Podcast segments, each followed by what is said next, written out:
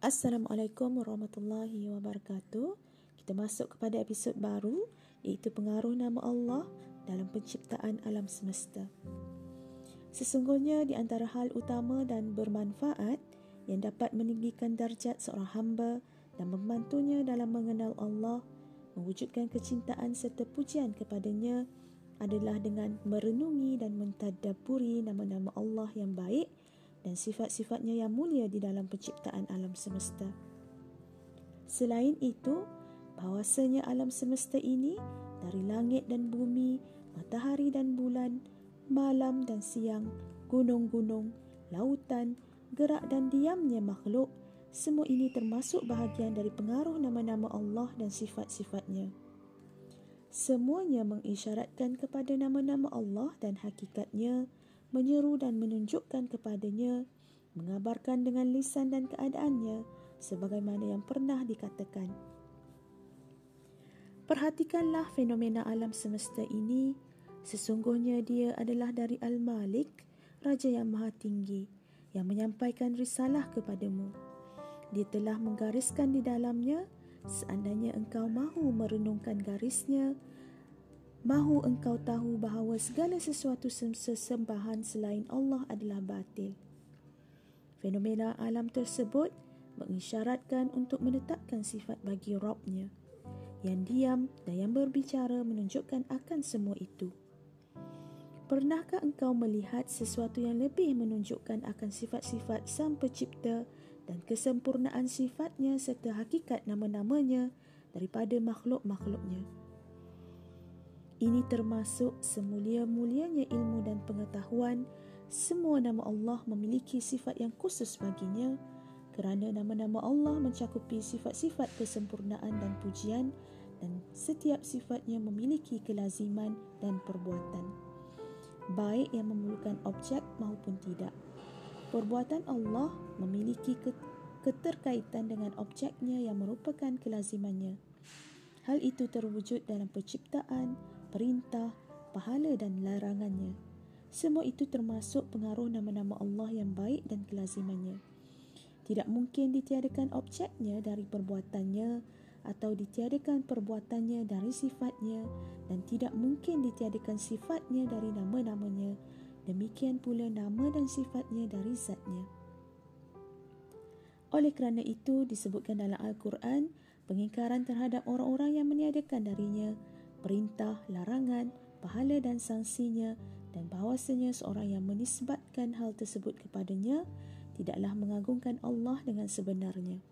Sebagaimana Allah telah berfirman, para pengingkar kenabian, kerasulan dan diturunkannya kitab-kitab. Surah Al-An'am ayat 91 yang berbunyi, dan mereka tidak menghormati Allah dengan perhormatan semestinya dikala mereka berkata, Allah tidak menurunkan sesuatu pun kepada manusia. Allah juga telah berfirman tentang para pengingkar hari kiamat, pahala dan azab. Yang bermaksud, dan mereka tidak mengagungkan Allah dengan pengagungan yang semestinya, padahal bumi seluruhnya dalam genggamannya pada hari kiamat. Dan langit digulung dengan tangan kanannya. Surah Az-Zumar ayat 67. Allah berfirman tentang orang-orang yang menyamakan antara dua hal yang berbeza, antara yang baik dan yang jahat, yang kafir dan yang mukmin. Apakah orang-orang yang membuat kejahatan itu menyangka bahawa kami akan menjadikan mereka seperti orang-orang beriman dan mengerjakan amal yang soleh, iaitu sama antara kehidupan dan kematian mereka. Amat buruklah apa yang mereka sangka itu. Surah Al-Jasiyah ayat 21. Allah menjelaskan bahawa ini adalah hukum yang jelek dan tidak layak baginya bagi nama dan sifatnya. Allah berfirman, Maka apakah kamu mengira bahawa sesungguhnya kami menciptakan kamu secara main-main sahaja dan bahawa kamu tidak akan dikembalikan kepada kami? Maka maha tinggi Allah, Raja yang sebenarnya, tidak ada ilah yang berhak disembah selain dia. Rob yang mempunyai arash yang mulia. Surah Al-Mu'minun ayat 115 hingga 116. Maksudnya, Maha Suci Allah dari prasangka dan perkiraan yang tidak layak dengan nama dan sifatnya. Permisalan seperti ini sangat banyak dalam Al-Quran yang intinya Allah menafikan dari dirinya hal-hal yang menyelisihi ketentuan nama dan sifatnya. Kerana hal tersebut mengharuskan peniadaan Allah dari kesempurnaannya dan dari kelaziman nama dan sifatnya. Oleh sebab itu, di antara hal yang paling bermanfaat bagi seorang hamba dalam hal ini adalah merenungi, memperhatikan kelaziman dan makna nama-nama Allah yang baik atas kesempurnaan dan keagungan penciptanya dan bahawasanya Allah menyempurnakan dan mengukuhkan penciptaannya. Firman Allah, kamu sekali-kali tidak melihat pada ciptaan Rabb yang maha pemurah sesuatu yang tidak seimbang. Surah Al-Mulk ayat 3. Setiap nama dari nama-nama Allah yang baik mengharuskan adanya pengaruh dari penciptaan dan pengaturan alam semesta. Nama Allah Al-Hamid, Al-Majid yang maha terpuji mencegah dari ditinggalkannya manusia dalam keadaan sia-sia. Tidak diperintah dan tidak dilarang, tidak diberi pahala atau siksa. Demikian pula nama Allah Al-Hakim yang maha bijaksana tidak sejalan dengan hal tersebut. Dan nama Allah Al-Malik yang maha raja dan Al-Hayyu yang maha hidup mencegah dari ditiadakannya perbuatan dari Allah. Bahkan, hakikat kehidupan itu sendiri adalah perbuatan setiap yang hidup itu pasti berbuat. Keberadaan Allah sebagai sang pencipta dan yang maha berdiri sendiri merupakan konsekuensi dari hidupnya. Nama Allah As-Sami yang maha mendengar dan Al-Bashir yang maha melihat mengharuskan ada yang dia dengar dan dia lihat. Nama Allah Al-Khaliq yang maha mencipta mengharuskan adanya makhluk ciptaannya Ar-Razak yang maha memberi rezeki dan Al-Malik yang maha merajai mengharuskan adanya kerajaan, pengaturan, pemberian dan pencegahan, kebaikan, keadilan, pahala dan siksa. Nama Allah Al-Baru yang maha baik, Al-Muhsin yang maha baik, Al-Mu'ti yang maha memberi dan Al-Mannan yang maha memberi dan yang selainnya mengharuskan adanya pengaruh dan dampaknya.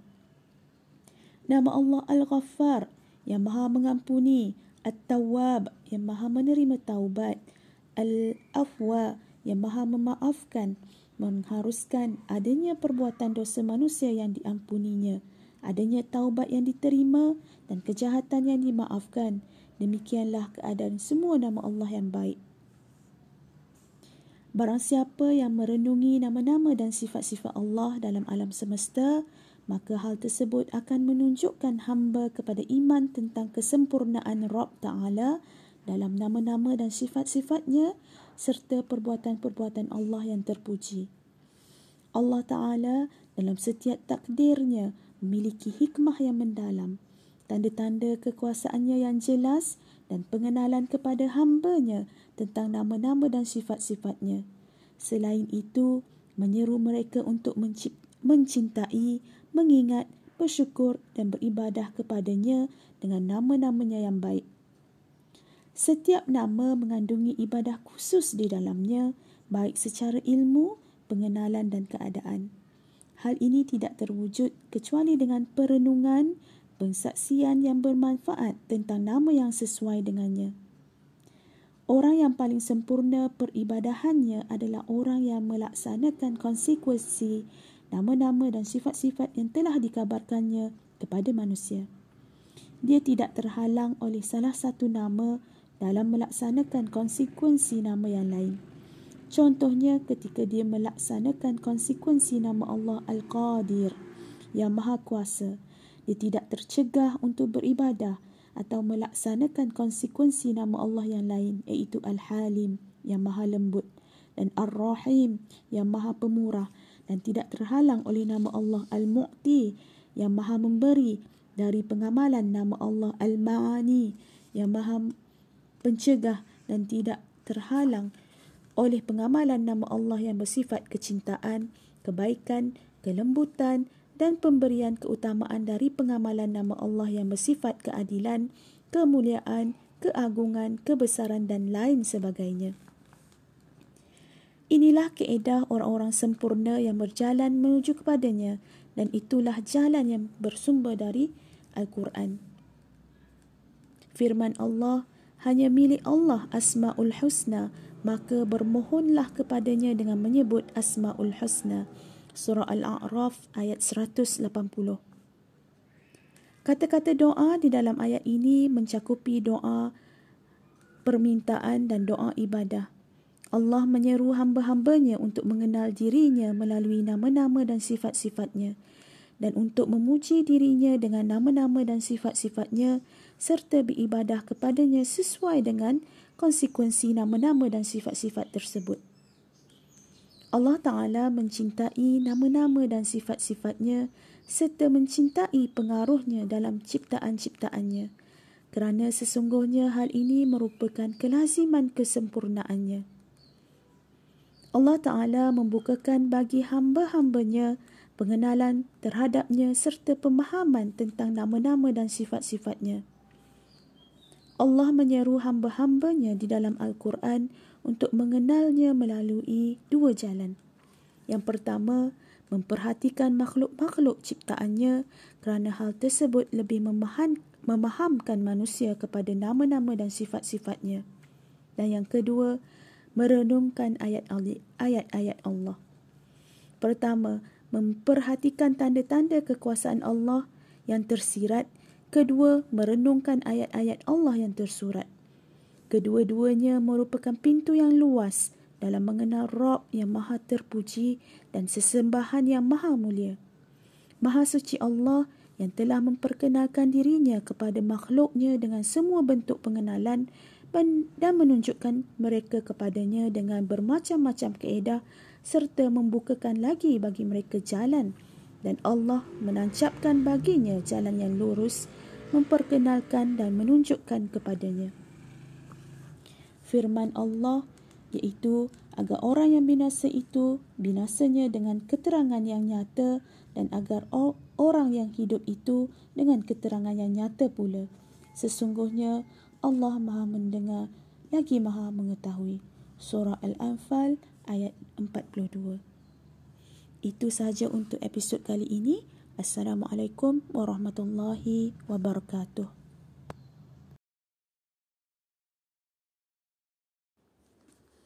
Assalamualaikum warahmatullahi wabarakatuh. Dalam episod kali ini kita akan menyambung tentang pengaruh nama-nama Allah dalam peribadahan. Sesungguhnya nama-nama Allah yang baik, Asmaul Husna dan sifat-sifatnya yang mulia memiliki pengaruh dalam peribadahan manusia dan dalam penciptaan alam semesta. Penjelasan berkaitan dengan pengaruhnya dalam penciptaan alam telah berlalu.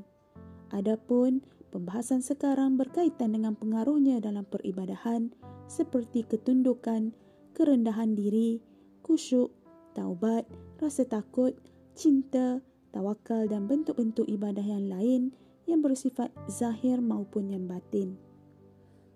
Ini kerana setiap nama Allah dan setiap sifat memiliki peribadahan khusus yang merupakan konsekuensi dari nama dan sifat serta ilmu tentangnya. Hal ini terkandung dalam setiap bentuk ibadah, baik yang di dalam hati maupun dalam anggota badan.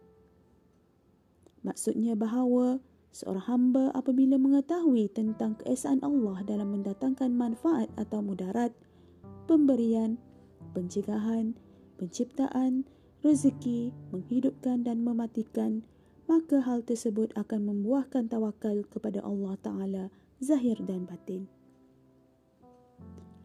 Allah berfirman dan bertawakallah kepada Allah yang hidup yang tidak mati dan bertasbihlah dengan memujinya. Dan cukuplah dia maha mengetahui dosa-dosa hamba-hambanya. Surah al-furqan ayat 58 dan bertawakallah kepada Allah yang maha perkasa lagi maha penyayang. Surah asy-syu'ara ayat 217 dialah rabb masyrik dan maghrib. Tiada ilah yang berhak disembah melainkan dia.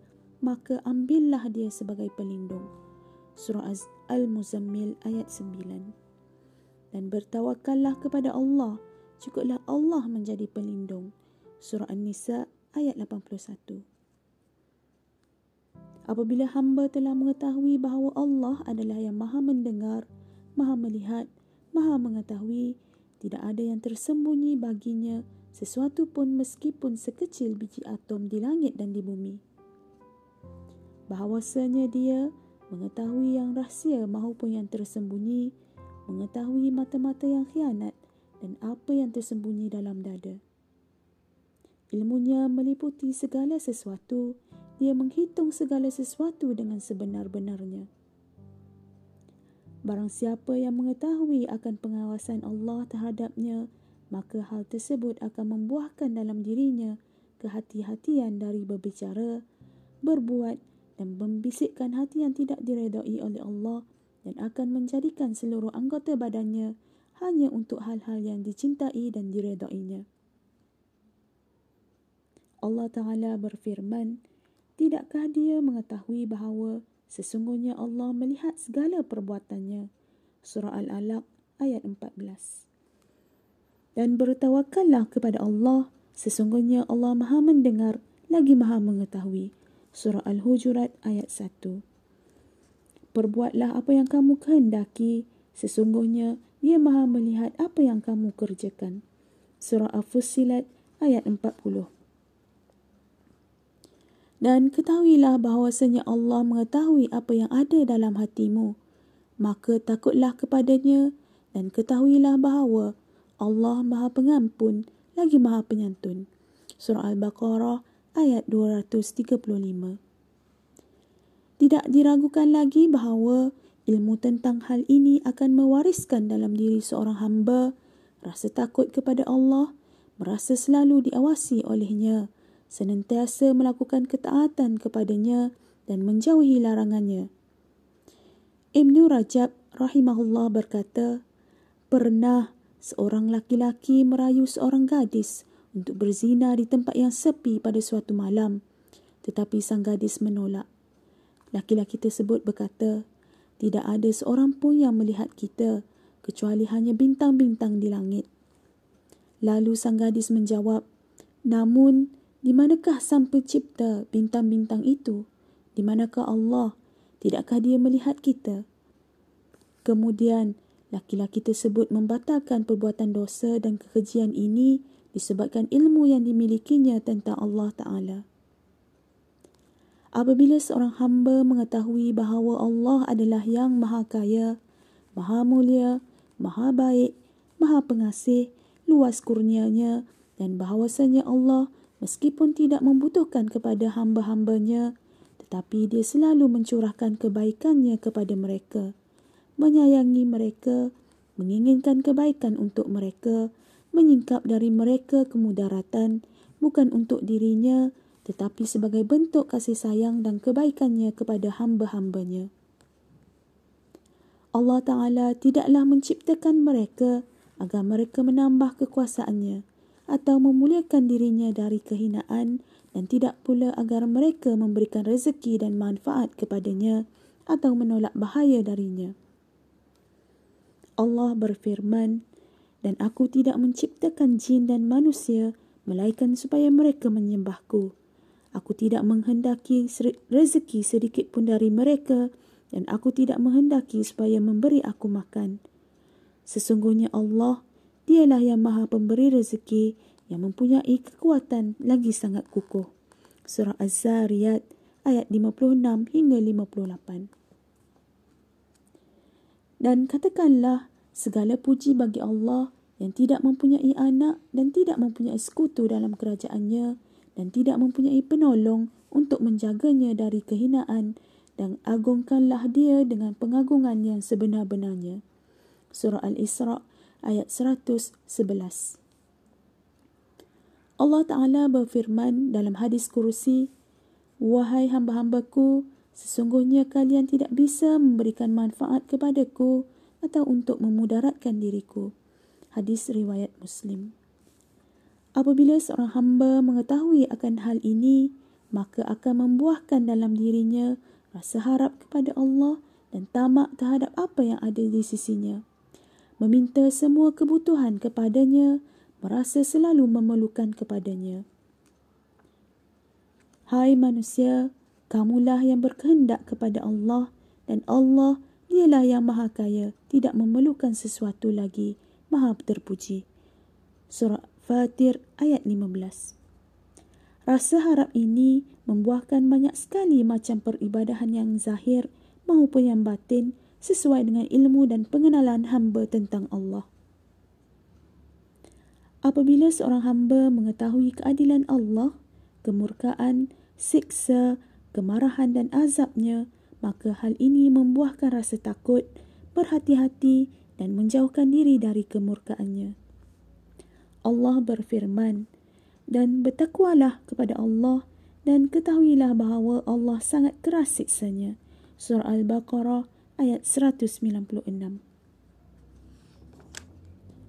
Dan bertakwalah kepada Allah dan ketahuilah bahawa kamu akan dikumpulkan kepadanya. Surah Al-Baqarah ayat 203. Tetapi jika kamu menyimpang dari jalan Allah sesudah datang kepada kamu bukti-bukti kebenaran, maka ketahuilah bahawasanya Allah Maha Perkasa lagi Maha Bijaksana. Surah Al-Baqarah ayat 209.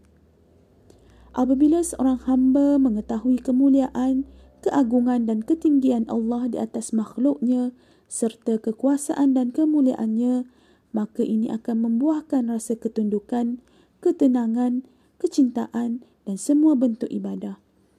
Allah berfirman, kuasa Allah yang demikian itu adalah kerana sesungguhnya Allah dialah Rabb yang hak dan sesungguhnya apa-apa sahaja yang mereka seru selain Allah itulah yang batil dan sesungguhnya Allah dialah yang maha tinggi lagi maha besar.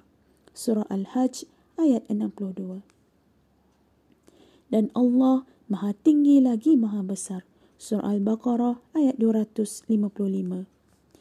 Dan mereka tidak mengagungkan Allah dengan pengagungan yang semestinya padahal bumi seluruhnya dalam genggamannya pada hari kiamat dan langit digulung dengan tangan kanannya. Maha suci dia dan maha tinggi dia dari apa yang mereka persekutukan. Surah Az-Zumar ayat 67. Apabila seorang hamba mengetahui kesempurnaan dan keindahannya, maka hal ini akan menimbulkan kecintaan yang khusus kepadanya. Kerinduan yang besar untuk bertemu dengannya, Nabi sallallahu alaihi wasallam bersabda, Barang siapa yang cinta untuk bertemu dengan Allah, maka Allah cinta untuk bertemu dengannya. Hadis riwayat Bukhari dan Muslim dan tidak diragukan lagi hal ini dapat memberi banyak pengaruh kepada hamba dalam amalan-amalan ibadah. Sehingga Allah Ta'ala berfirman, maka barang siapa yang mengharap pertemuan dengan Tuhannya, maka hendaklah dia mengerjakan kebajikan dan janganlah dia mempersekutukan dengan sesuatu pun dalam beribadah kepada Tuhannya. Surah Al-Kahfi ayat 110 dari sinilah kita mengetahui bahawa semua bentuk peribadahan itu kembali kepada pengaruh nama dan sifat Allah. Oleh sebab itu, hal ini lebih menekankan kepada setiap Muslim untuk mengenal Rabbnya, nama dan sifatnya dengan pengenalan yang sebenar-benarnya dan mengenal konsekuensi dan pengaruhnya. Dengan inilah, seorang hamba akan lebih banyak mendapatkan kebaikan. Sesungguhnya seorang mukmin yang bertauhid dia mendapatkan dengan keimanan dan keyakinannya terhadap nama dan sifat Rabbnya yang baik yang menunjukkan akan keagungan Allah, kebesaran dan keesaannya dalam kemuliaan dan keindahan yang dapat menariknya untuk selalu memfokuskan semua cita-cita dan harapannya kepada Allah dengan penuh kecintaan, pengagungan, kekusyuan, merendahkan diri, berharap dan takut dan dia selalu mencari redanya dengan mengerahkan semua daya dan upaya untuk mendekatkan diri kepadanya dengan melaksanakan hal yang disunnahkan setelah menjalankan yang diwajibkan. Semua taufik dan petunjuk di tangan Allah tidak ada yang dapat mencegah apa-apa yang dia beri dan tidak ada yang dapat memberi apa-apa yang dia cegah. Tidak ada daya dan kekuatan kecuali dengan pertolongan Allah. Itu sahaja untuk episod kali ini. Assalamualaikum warahmatullahi wabarakatuh.